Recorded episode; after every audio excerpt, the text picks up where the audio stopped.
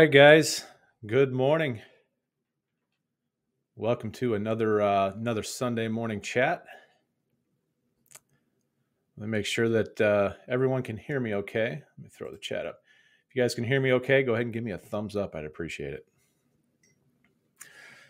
You are witnessing uh, you're witnessing bedhead Kaufman this morning. Uh, yeah, we had a rough night last night, so I have uh, I got my coffee sitting here with me, and uh, very rough night.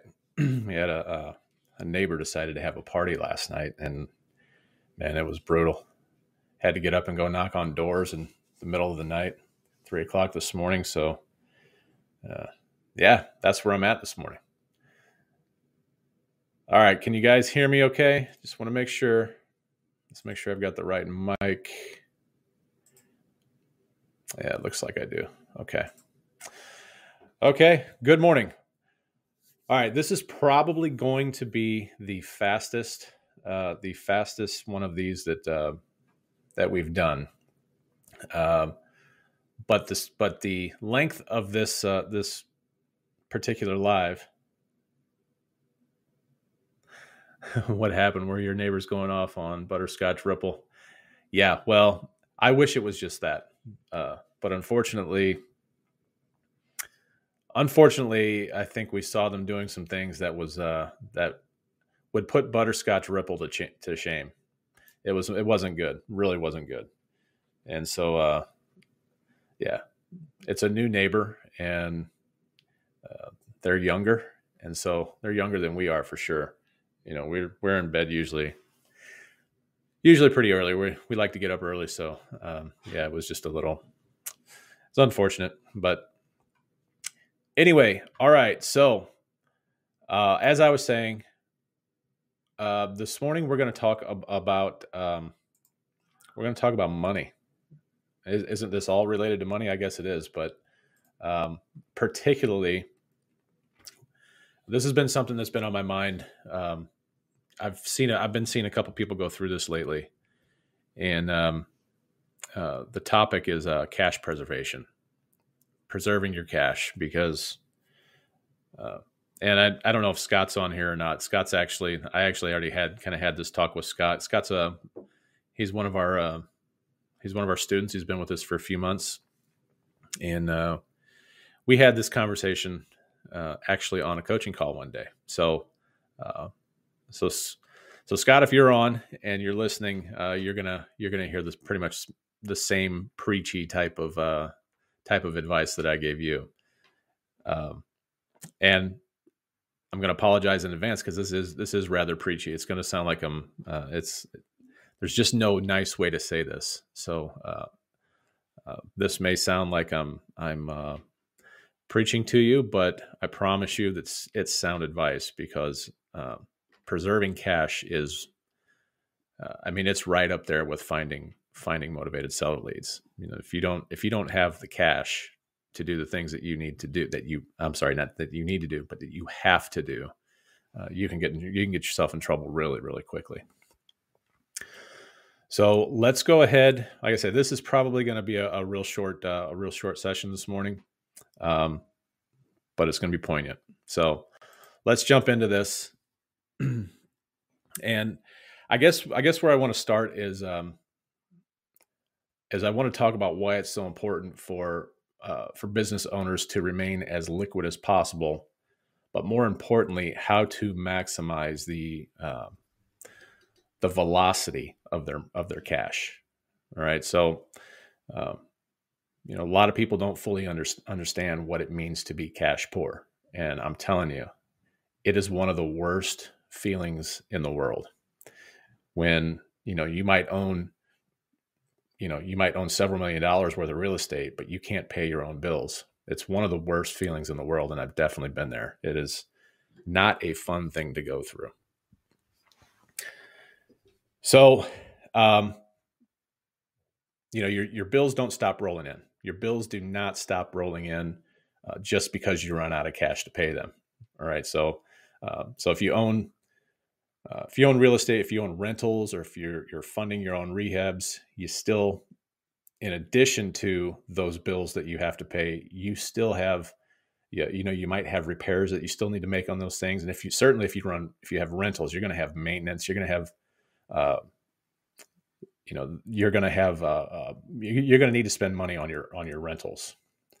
Um, and I think we all know that uh, you know you can't really rely on your tenants obviously. Uh, this is this is one of the reasons why we do uh, uh, why we choose on our single families anyway. This is why we choose to uh, to seller finance our deals. This kind of eliminates that need for um, uh, for us to go out and spend money on making repairs and things like that.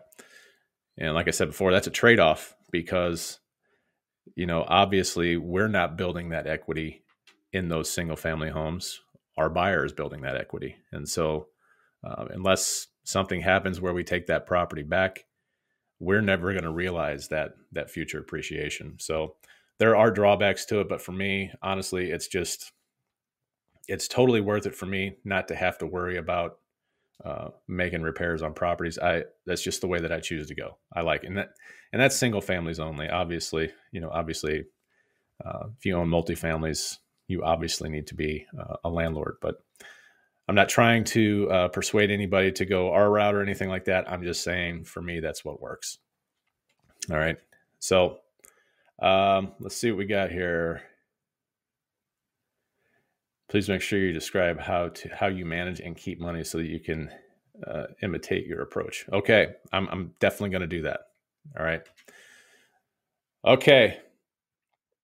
So here's here's what we got we have most of the time we have you know when you have new investors come into this business um, a lot of a lot of new investors think that that's how it's done. You know they've maybe they've saved up their saved up a bunch of cash they've saved up uh, you know a bunch of money and now they're ready to go put that money into their deals right? And they just think that that's how it's done. They think that that's i mean it seems logical totally logical uh, that that's that's why you would save up your money. Um, the problem is before you know it they they're generally you know they start freaking out because they see that they have these obligations they have to meet and those obligations are, are on the horizon. They're quickly approaching but they're realizing that their their cash on hand is dwindling. So uh, because they've dumped all this money into their deals. And so they end up with uh, they end up with this perpetual problem of trying to pull cash out of deals and trying to you know try and they get into this uh, really frantic state of you know um, how you're going to pay your bills. And I'm telling you, it's very real. It, it is a, it is a huge problem. So, um, you know, a lot of these folks they hire they hire coaches, they hire mentors, but I don't think, and I've hired two. I've had two coaches, two mentors, um, before I kind of. I, I, won't say I figured it out. I didn't. Nobody really 100% ever figures it out, but um, it's something that the and I spent a ton, ton of money on these folks. I mean, a lot. And it just wasn't talked about that much. It wasn't talked about. Cash preservation was not talked about that much. Or actually, I'm not even going to say cash preservation. I'm talking about a, a plan or a program of how to how to uh, how to actually use that cash versus uh, you know how to use that cash in ways that keeps the velocity of that money going and growing. All right. So, um, you know, most of us don't come into this uh, into this business with loads of cash. That's that's probably the majority of us. I know I didn't for sure. That's why I got into. Uh, that's why I started doing creative deals like right off the bat. All right, but that's why we get into this business is to start making that money. Well, now you start making money. What do you do with that cash? Right. So, um, so let's just talk about uh, just a simple mindset and strategy that is going to ensure that you never ever have to go through this. And you know, I think I think for the most part, uh, most people that get into this business, they're going to experience, at the very least, they're going to experience uh, a certain a certain level of this. you know, it may not be to the extremes that that a lot of folks are going to, uh, you know, that a lot of folks are going to experience. But I think it's definitely going to be a, a, factor. It's it's a factor in most most people's businesses. I mean, and by the way, this is not just in the real estate business. This is this is every business. I mean, honestly, uh, you know, a lot of businesses fail because they just don't have either the reserves or uh, you know, or they're they're dumping too much money back into their business and um, you know next thing you know maybe you experience a downturn or something like that and next thing you know you're out of business. So so number one let's talk about let's make sure that we are all right we're all caught up here. So here's the first thing that i am going to recommend that you always do uh, whether you have cash in the bank or not all right? And this is a real simple concept. On all of your real estate deals on the deals that you go out and you purchase and and um, you know maybe you know you're going to hold on to them whether you're going to wholesale them doesn't matter borrow money that's counterintuitive to what we've all been taught growing up you know growing up through uh, throughout the years but do not be afraid to borrow money and using other people's money in your in your uh, in your business that prevents you from having to tie up a bunch of your capital into these other, into deals. All right. So, so don't tie up a bunch of your own cash to buy properties. All right. So, so if you're going to borrow money, then obviously terms are going to matter. All right. So really, uh, I mean, a lot of gurus are, uh, they'll tell you that the cost of the money doesn't matter, but that is not true. That is not true at all. Uh, I think that's more of a desperate move you know, people go out and they get these they get these deals under contract and they get desperate about how they're going to pay for them. In fact, I think probably, uh, I mean, I know a ton of wholesalers. That's why I call that's why I call wholesalers motivated sellers too, because most wholesalers, a lot of them anyway. I mean, let's just say the majority of them, they don't have the cash to close on their deals. You know, they're just getting into this business. They've learned that they can flip these contracts, and so uh, they don't have a lot of cash to get into these deals. Um, but the cash that a lot of wholesalers will will borrow is in the form of hard money, and you know, I you know that might be something that you have to do in the beginning, but I would argue that hard money is the very last. I mean, it is like the very very bottom of the list. That is the very last source of money you want to be borrowing is hard money. All right, it's because number one, it's expense. It's it's so expensive that um, you know it could really ruin your deal.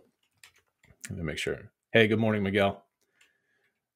Yeah, I'm kind of flipping back and forth screens here, guys. So uh, if you have anything you wanna you wanna chat about, let me go ahead and lay this do this chat overlay in here. All right, so borrowing money terms terms do matter. They 100% matter.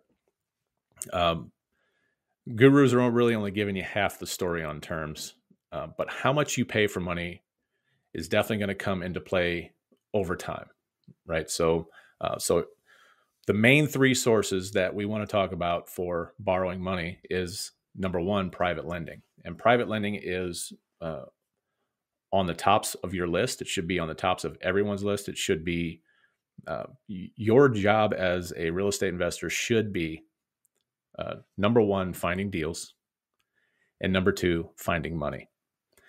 And I think I think all of us just kind of maybe in the beginning we kind of I'll tell you a story.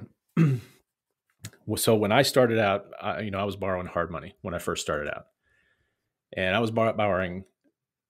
The money I would borrow was at eighteen percent and six points. It was three points on the front on the purchase side, three points on the sale side. So you want to talk about expensive money. That was extremely expensive money, you know, um, very expensive. And I was actually really, really terrified because I, I kind of grew up in a household where where we didn't ask to borrow money from anyone. It was, you know, you either did without or you did without. And so it was never really a conversation um, on how to approach anyone, anyone, not forget, forget anyone uh, you know, outside of this business, certainly we never talked about business. I mean, it was never discussed. So it was really, really tough to, um, it was really tough to, to try and kind of build number one, the confidence to, uh, I, the way I always like to put it, I was like, I, I would ask people like, how do you, you know, I'd ask like, um, I'd ask like coaches and stuff like that. Like, how do you even cross that threshold of asking somebody to fund your deals? Like, how do you even, how does it even how does the conversation even come about uh, because i was that i was that um, i lacked so much confidence in doing that and so uh, i was in this mastermind i joined this mastermind it's kind of a it's kind of a newer well there's some really experienced people in this mastermind. I was not one of them. I was uh, one of the lesser experienced people. And so what they did as part of my uh, part of my mastermind they had me present you know this was one of my issues. I needed that i needed to start finding private private money.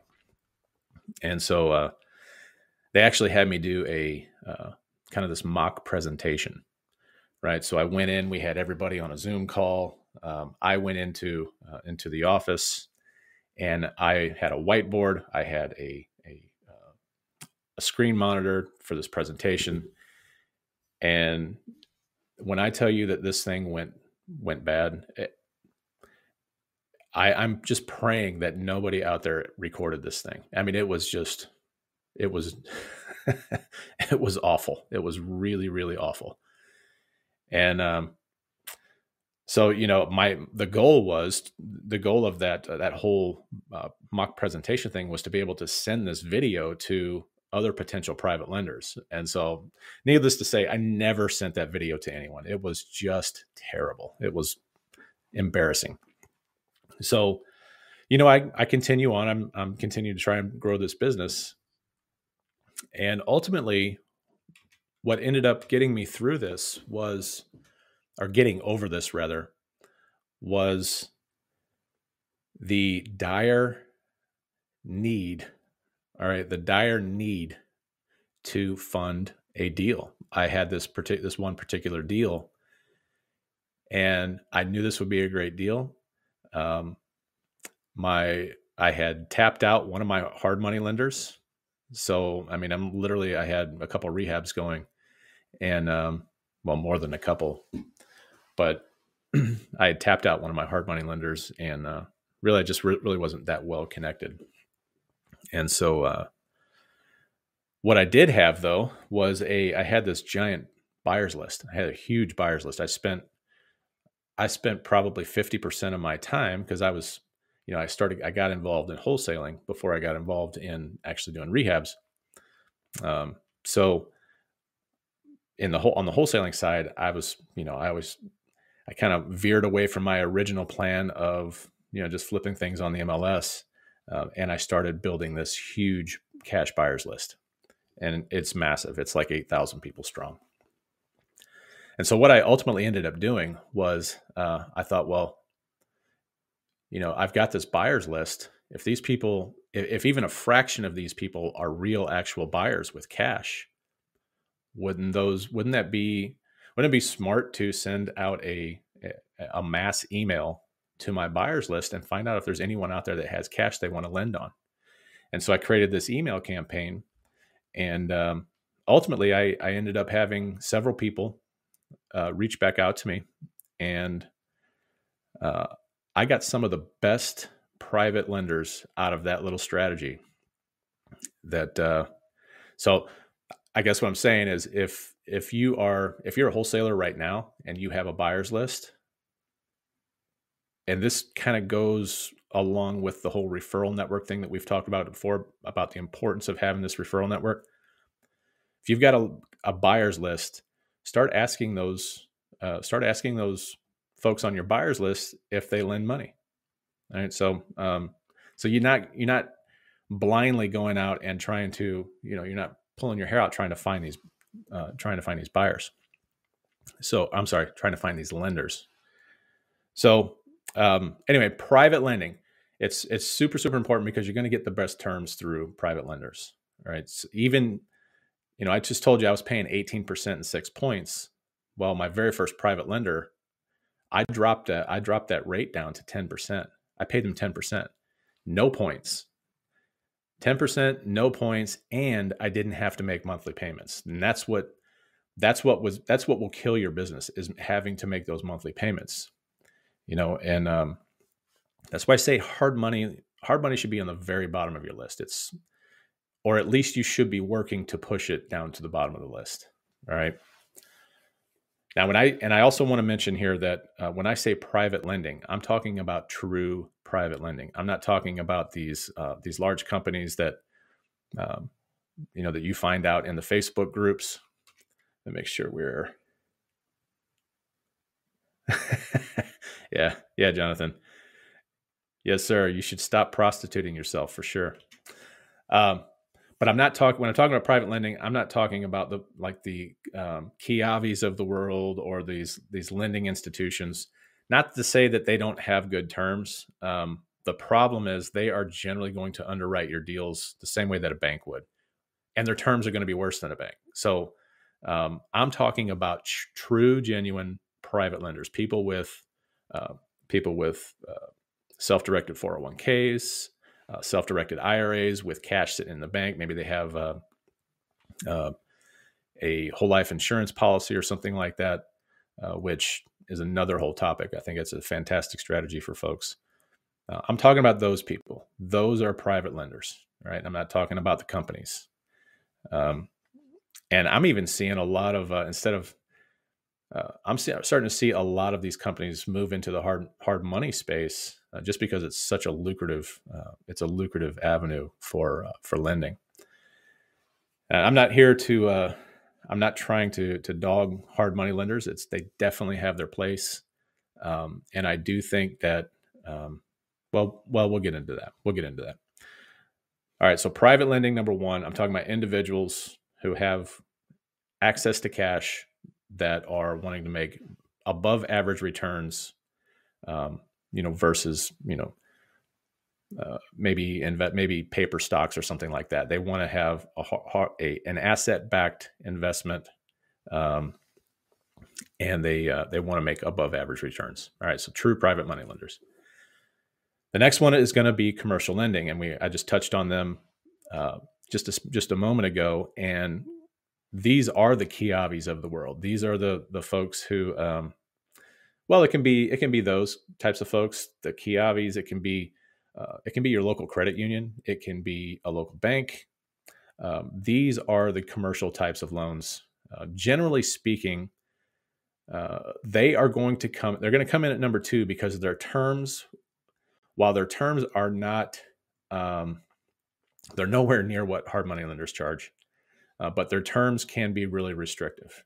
You know, and you have to fall into this certain, um, you have to fit this certain profile in your business. So you, you end up what you end up doing, at least what I've discovered, is you end up going from from commercial lender to commercial lender, just bouncing around, and um, ultimately wasting a ton of time trying to go through this underwriting process and uh, all to all to you know all to get a loan that doesn't have necessarily the best terms right it's not to say it couldn't be profitable but uh, there's definitely some you're definitely i don't want to say you're being taken advantage of um, because you're you know you can still make a lot of money um, using commercial lending and, and, that's what a lot of people do um, but the terms are just not the greatest if if you can get a private lender to lend to you whether that's short term or long term um, preferably long term.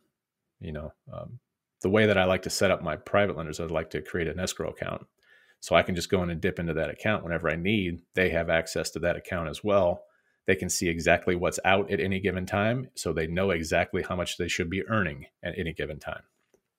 So, uh, but yeah, commercial lending, um, commercial lending can help. I personally do not have one single commercial loan. I own, um, I own 42 doors and all of that is done through 100% creative financing all right so um, it can be done if you if you really set your mind to it uh, i don't i just don't i just choose not to use commercial commercial lending that's not to say that i won't use them in the future by the way i definitely will uh, kind of a little side note.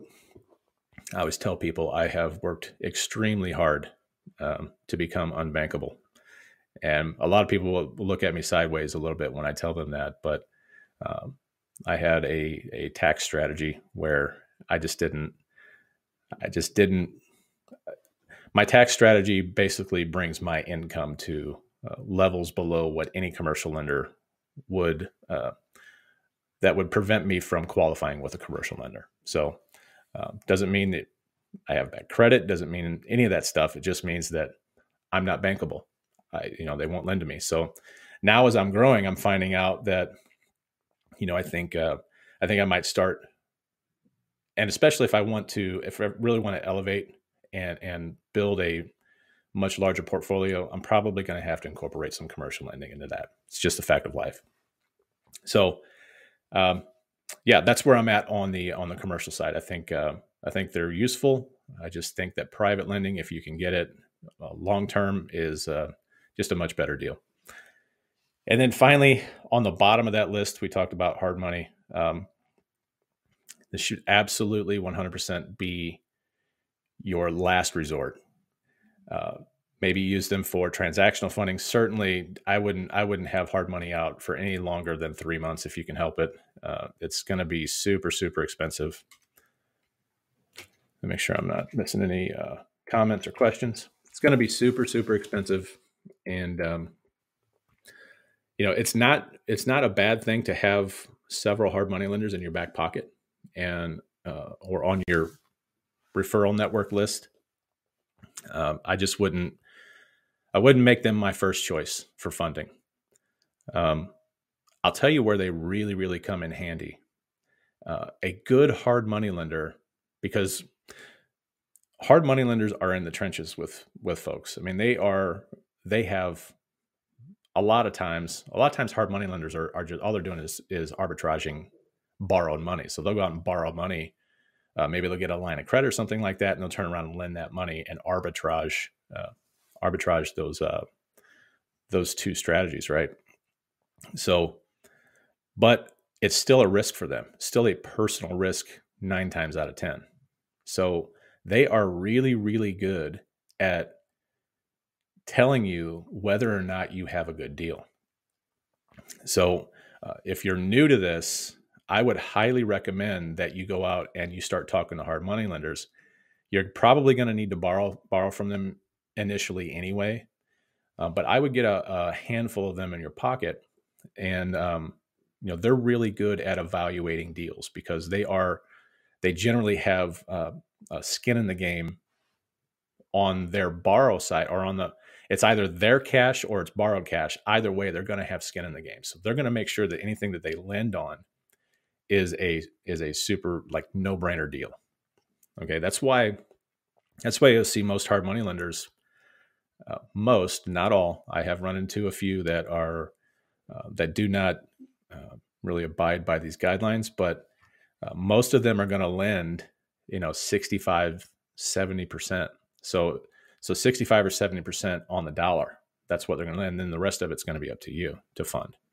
So, uh, and that's why they do that. They have to have some protections. They have to have some insurance that, um, you know, that if you default, they're getting in, they're going to have, you know, they're going to go out and foreclose on you or they're going to take a deed in lieu or something like that.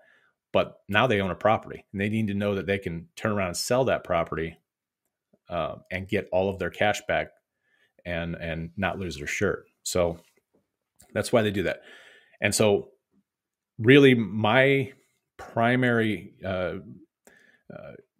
my primary use for hard money lenders is is especially if you're new, like I said, would be to try and understand what a really good deal looks like. And they're very, very good at that. They can, they're down in the trenches. Like I say, they can usually go out. Uh, if you got a, a property in a particular area and you talk to this hard money lender, and you just say, "Hey, I'm you know I'm thinking about buying this deal. Uh, would this be something that you lend on?"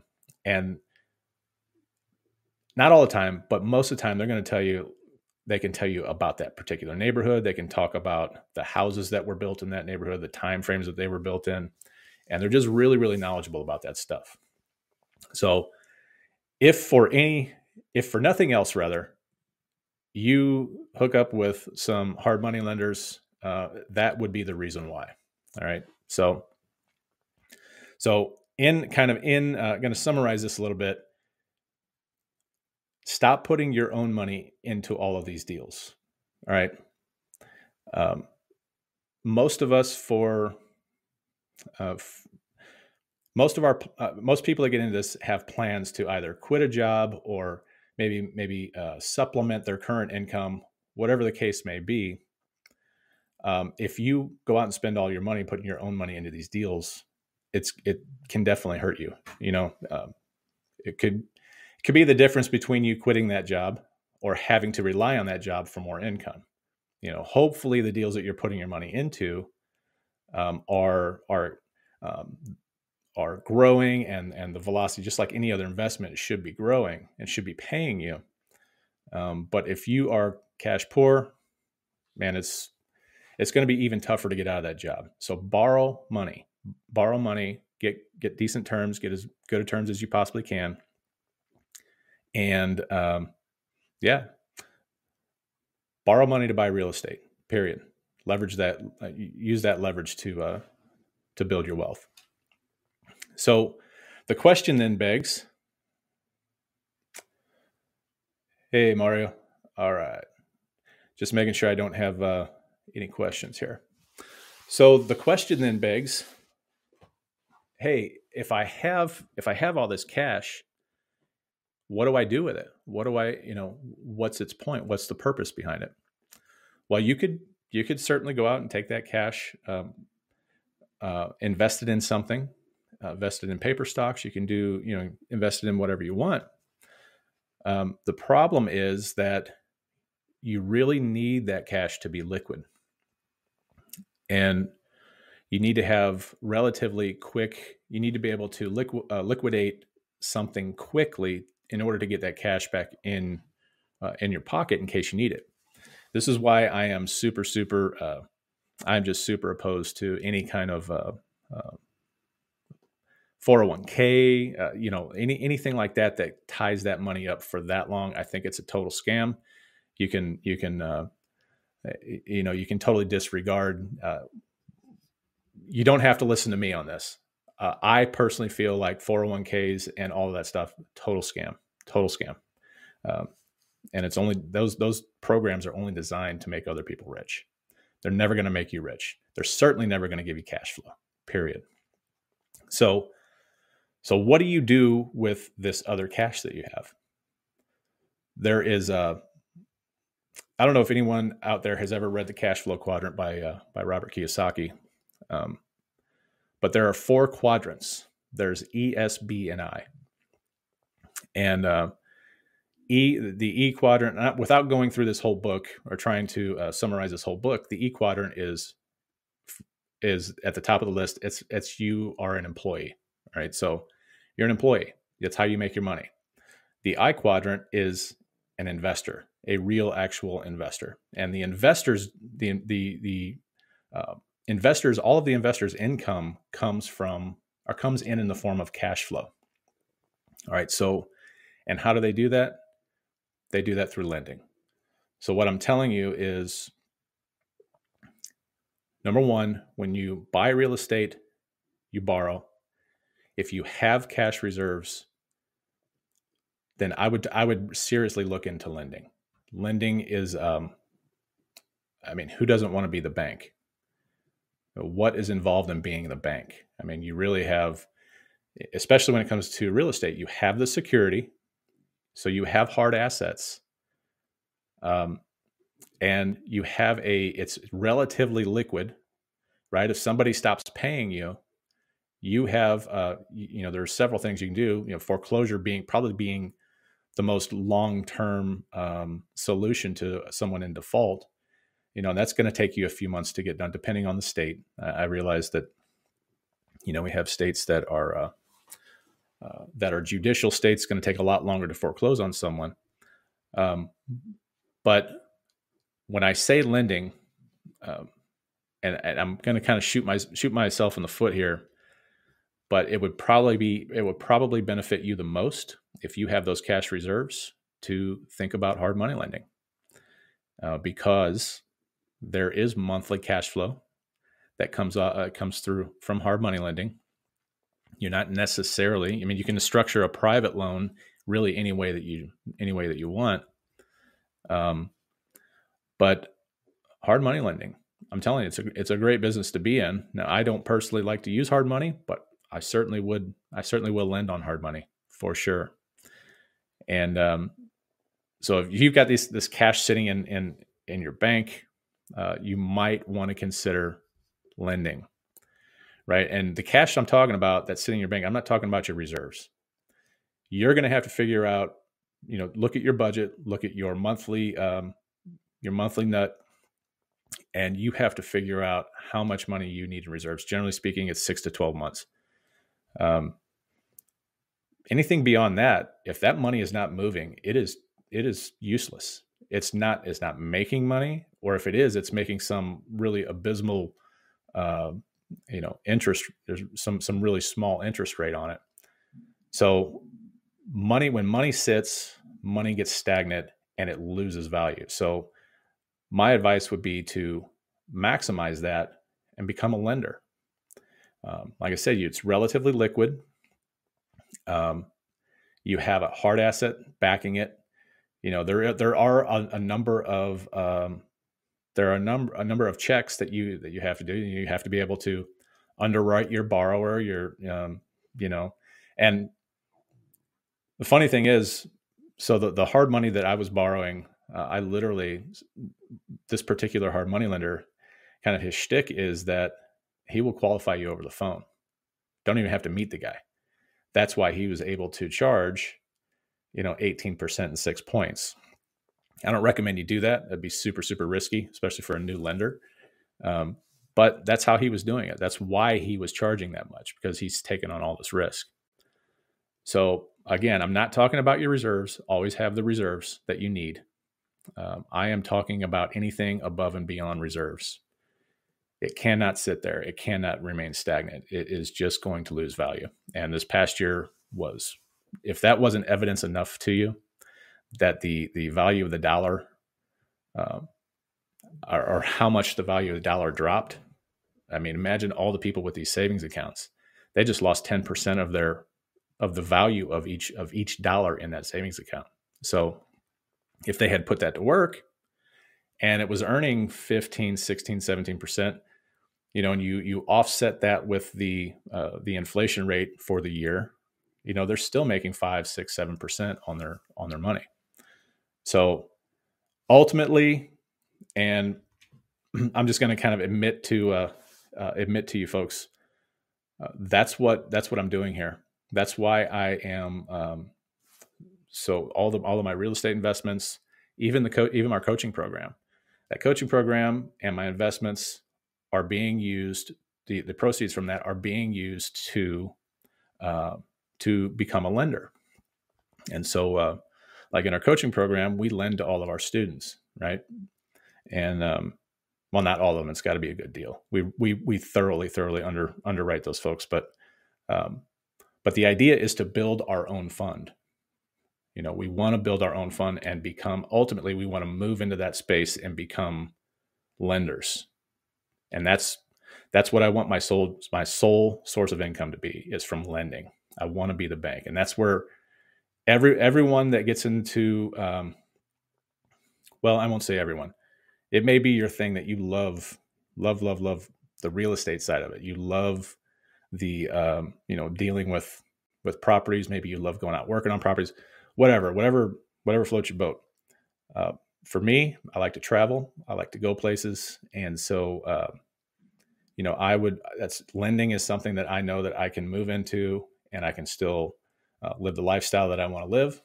And um, I think that's where ultimately where everybody should all, all investors and, and all you know everyone in this business that's what they should look towards they should look towards lending that's just you know my personal opinion uh, so quick recap here. I told you guys actually this one. see what happens when I when I get uh, when I start rambling. Uh, this 40 minutes into this, and I had no idea. Um, so real quick, let's just recap this. Um, quickest recap ever. All right, cash preservation. Borrow money when you are buying your real estate. All right. Do not use your own money or or minimize the use of your own money when you're when, because once you put it into that deal, you are going to be tied for a while, right? And you might get some cash flow off of it. Um, I don't know the numbers, but I don't. Eh, it could it could be that you know the cash flow you get off that real estate can surpass the uh, the cash flow that you're going to get off of um, off of lending. Um, but it's not going to be as liquid. Once it's tied up into that deal, it is uh, it's tied up, and there's just you know without going through and refinancing all your deals and burn maybe burning out. Everybody's heard about uh, heard about the BRRRR method. Um, you know, right now the BRRRR method, those folks that are doing the BRRRR method, they're really suffering. You know, because we've had this this hike in interest rates. So borrow money to buy your real estate use your money, your cash to lend. All right. And then that's going to generate cash flow. Uh, that's going to, um, that's not going to be tied up for, uh, for near as, lo- near as uh, long of a time. And I'm talking about hard money lending. It's going to uh, minimize your risk because now you have a, you have an asset backed, a hard asset backed uh, uh, loan out there. And that's it. I mean, it's real simple. Um, I'm I'm talking to um, a couple of folks right now that are really really experiencing this, and they're freaking out. They're freaking out because they, um, rightfully so, because they they don't have the cash and they've got these obligations coming up, these debt obligations. So, um, so yeah, don't be afraid to borrow. Um, don't be afraid to don't be afraid to pay those interest rates in in moderation, and um, and then use your cash to lend. It's that simple. Anybody have any questions? I told you it was going to be preachy. I told you, I warned you ahead of time that that was going to be, this is going to sound like I'm uh, uh, giving a sermon or something, but um, no, I just think it's super important. And I wanted to hit on it this week because uh, I'm personally, uh, personally know a couple people right now that are going through this. So all right, guys. I think that's all I got for this morning. Uh, I'll give you, you know, 10 more seconds here to post any questions that you might have. And otherwise I'm gonna I'm gonna kill the feed and uh, go on about my Sunday. Right on, Miguel. Appreciate it. Oh, this is a great question. Edwin. Great question, Edwin. Uh, how can you present private lending to a family member? Um, this is a tough one because I always tell people it's one thing to risk the money of an individual outside of your family. It is a total other ball game. If you lose money from a with a family member, um, man, it is that is going to make for some awkward thanks Thanksgivings. I mean, it's going to be so. Um, not not to say that it can't or shouldn't be done. Um, I would just be super super extra careful about them. And really, the answer to your question is, it's the only difference here is that you have a relationship with this person, like a personal uh, a personal relationship. And so, honestly, the way that I the way I always handle these things is I talk to those people and I don't I don't ask them directly. What I do is um, I ask them if they know anyone. Do you know anyone that is looking to get into real estate and has you know maybe has some cash they want to invest in real estate? That's how I go about it. So um, that might be me just um, avoiding the conflict. I, I, tend to do that a lot. I tend to find ways that um, gets messages across to people without directly addressing them. Uh, that's a fault of mine for sure. Um, but that's how I handle those. I just always ask people, "Hey, do you know anybody that's that's uh, looking to get into real estate, or uh, maybe wants to uh, invest, uh, do some deals together, something like that?" That's the simplest way to do it. And a, a family member is going to be no different. Um, I wouldn't beat them up about it for sure. Uh, I think, um, particularly when it comes to family, um, I wouldn't beat them up about what you do because they're going to get sick of listening to you. So, um, if you can, uh, avoid the family. But if you can't, then that's it's a simple conversation. It's just uh, it's the, the I think the thing with your family is is uh, here's the weird thing that that that I found out is you know I I came from the uh, I came from the IT side. You know, I was a I was a network engineer.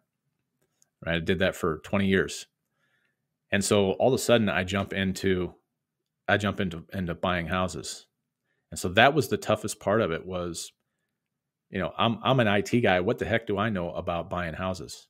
What do I know about investing in real estate? And so, um, so yeah, that was the toughest part of it was was having the credibility and and um, and I don't want to use the word convincing, but convincing them that I knew what I was talking about. So that's the toughest part of it. So um, maybe maybe one of these calls we'll uh, we'll talk about a credibility kit.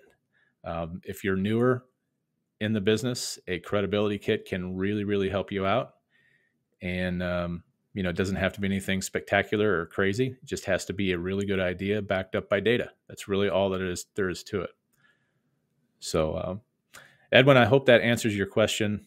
Um, you know, there's this is the thing, man. It, there's there's no easy way to do this. You just have to you just have to have the need.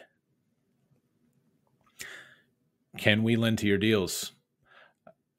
I would love for, I would love to pick up a few lenders. Um, I have to tell you, man, I don't um, kind of the the way that we structure things. We don't really we don't really have a problem finding money because we have we generally have some some really good deals. We have a really good, great uh, program as well, um, where I'm not sure who that Facebook user is, but um, yeah, credibility is a huge huge deal. So sorry, I'm, I'm skipping around a little bit, but um, you know, that is the number one question. And so that, you know, when I told you about that presentation that I gave, uh, that was just absolutely embarrassing. Uh, that was a credibility issue, totally. But here's what I found out though. I found out that once I actually, I, I needed, I had to have the money, but I didn't have the money saved up. I had to have it. So you'd be surprised what the human brain and and you'd be surprised at your ability to talk to somebody uh, uh, about this about lending, you'd be surprised at how uh, not easy, but how much of a kind of a salesperson that you can be on your idea uh, when you have the absolute need for uh, for those funds. And that's ultimately what happened to me. Was I just I just like you know what I don't care what it takes.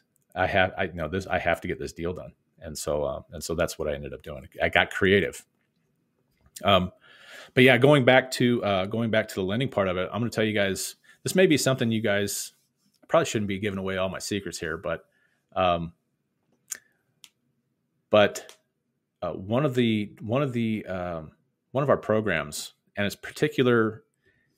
This is a this is a this is a subject to program. Okay, so I'll give you a scenario real quick let's say you pick up a property subject to and nine you know a lot of times maybe not all the time but probably 75 80 85% of the time there's some distress there. Otherwise a lot of these a lot of these folks are not going to be wanting to do a subject to deal with you right? There's some there's something going on.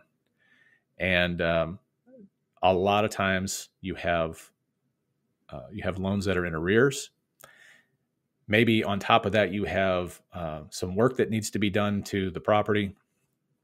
And um, and of course one of the inherent problems that we have with subject to deals is um, a lot of these deals come about because uh, they're they can't sell they can't sell these properties otherwise because either they'll have to come to the to the table with uh, funds at closing. They'll have to they'll actually have to pay uh, pay at closing to to sell their house. A lot of people just don't have those funds. So we have we have a generally speaking, a lot of times we have uh, we have equity issues. All right, so we may have a deal that wouldn't work for a wholesaler because there's not enough equity for that wholesaler to be paid. But maybe this deal has enough equity that there's some security in it where uh, you know where you can still buy the deal and still be profitable. All right. So so I'm going to talk specifically about subject to deals here, and this, this is kind of our this is this isn't kind of this is our our program. What we do is we target uh, we target folks with maybe a little bit of cash in the bank. Uh, maybe they have a self-directed IRA or self-directed 401k, and we'll say, "Hey, Mister Lender, um, we've got this subject to deal that we need. Um, we're looking for funds for to catch up a loan. All right, we're going to catch up this loan." And so we give them the numbers. We show them uh, we show them basically how this property is going to be profitable. And here's here are the terms that we give them.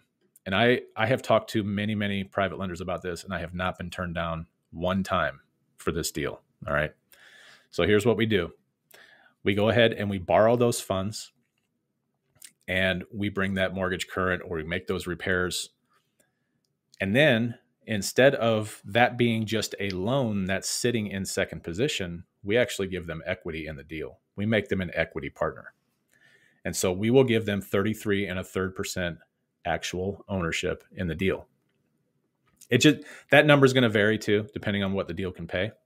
Um, but generally speaking, that's what we offer. We offer them 33. We offer them a third ownership in the deal. And so what we what we ultimately end up doing on those deals, this is why the seller finance model works out for us so well too. Because when we make them a third uh, a third wow i can't speak now. We make them one third owner in the deal we say okay here's what we're going to do mr lender. We're going to seller finance that deal to someone else. And in a seller finance transaction you generally have a down payment and so what we're going to do is we're going to collect that down payment we are then going to pay you back. We are either going to make you completely whole or or we're going to do our best to make you whole. We're going to get you completely paid back. All right. So somebody lends us, you know, twenty thousand dollars. We're going to seller finance that deal to somebody to a, to an end buyer. They're going to give us a twenty thousand dollar down payment. We're going to make that lender whole, but that lender stays one third owner in that deal that is a sweet, sweet deal. I've not, like I said, I've not had one lender turn me down for that deal.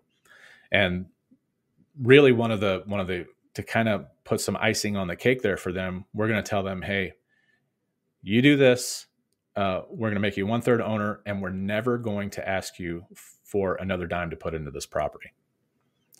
And so it's incumbent upon us then to uh, to make sure that what we're borrowing can cover you know any kind of uh, future problems that we might have you know what i mean? So um, but that's the deal that we offer. And uh, so to answer your question jonathan absolutely you can lend on our deals and that's that's our primary deal. That's that's our subject to that's for our subject to program. All right so that's lending on subject to deals. Uh, the problem with subject to deals is it's very tough to find a lender who's who wants to take second position. And so what can be better than taking second position, making them an actual owner. Oh, and by the way, we use um, for those lenders. This is another reason why we use trust so much. We've been talking about trust for the last three weeks. And this isn't yet another reason why we love trusts. Because when we make a, uh, what we're actually selling to our lender is a third beneficial ownership in that trust. All right. So what does that mean? Beneficial ownership is a marketable position in that trust.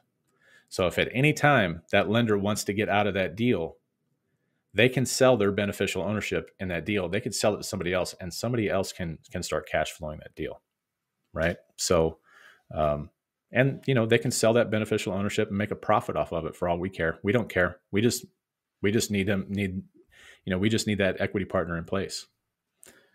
So, um, scream and screaming deal. If you ever want to lend on subject to deals, uh, just let me know. That's our program. All right, and then of course we have uh, we have other stuff that we offer as well as far as lending goes. Um, but we truly are um, we truly are, and I, I, just this is something that's born into me. I'm it's inherent to me is is I really love everybody has to win. Period. I just won't do the deal You know, um, that's just the way it is. So, uh, what is your system of setting money aside on a deal by deal or otherwise basis? Uh, well, it just depends. It's going to, Jonathan, it's going to depend upon the deal. You know, for um, for our, that's kind of an ambiguous question, but I will answer this on. I'll base it on the um, on the subject to deals. Really, setting money aside on a deal by deal basis. I, I I think you might be talking about when I go out and buy a piece of property. What are my reserves? Is that what you're trying to ask? What do my reserves look like? Um, if that's the case, I have six months reserves. It's just that. Uh, and for me, um, this is another reason why I love the seller finance model because if I'm going to do a rental property, I, I still have to have six months reserves for rental property, right? So why wouldn't I take a portion of that down payment that I get from my buyer and put that into reserves? You see, I'm into this thing for nothing. I, I have, and I have several of these deals several of them. Well, I have absolutely no money into these deals, um, but I am the kind of the uh, you know just kind of the mastermind behind behind the uh, the strategy and and and uh, setting the deal up. So um, I don't know if that answers your question, Jonathan, but um, that's our rule. Uh, says also you didn't talk about how much you save money and to lend money and how much you keep. Um, oh yeah, that's a real simple one, Jonathan. You said um, also you didn't talk about how you save money and save money to lend money and how much you keep. Um, so essentially, we save a year's worth of a year's worth of. Um, so we look at our budget. We have a year's worth of our uh, of our obligations, financial obligations. That's what we save. We save a year's worth of that. That's really all there is to it. The rest of it gets lent. Because you got to understand when you lend that money, you're also there's velocity there, and so you're also taking um, you're also taking a monthly payment as well. So uh, we're pretty darn safe. All right. Well, this went way longer than I thought it would go.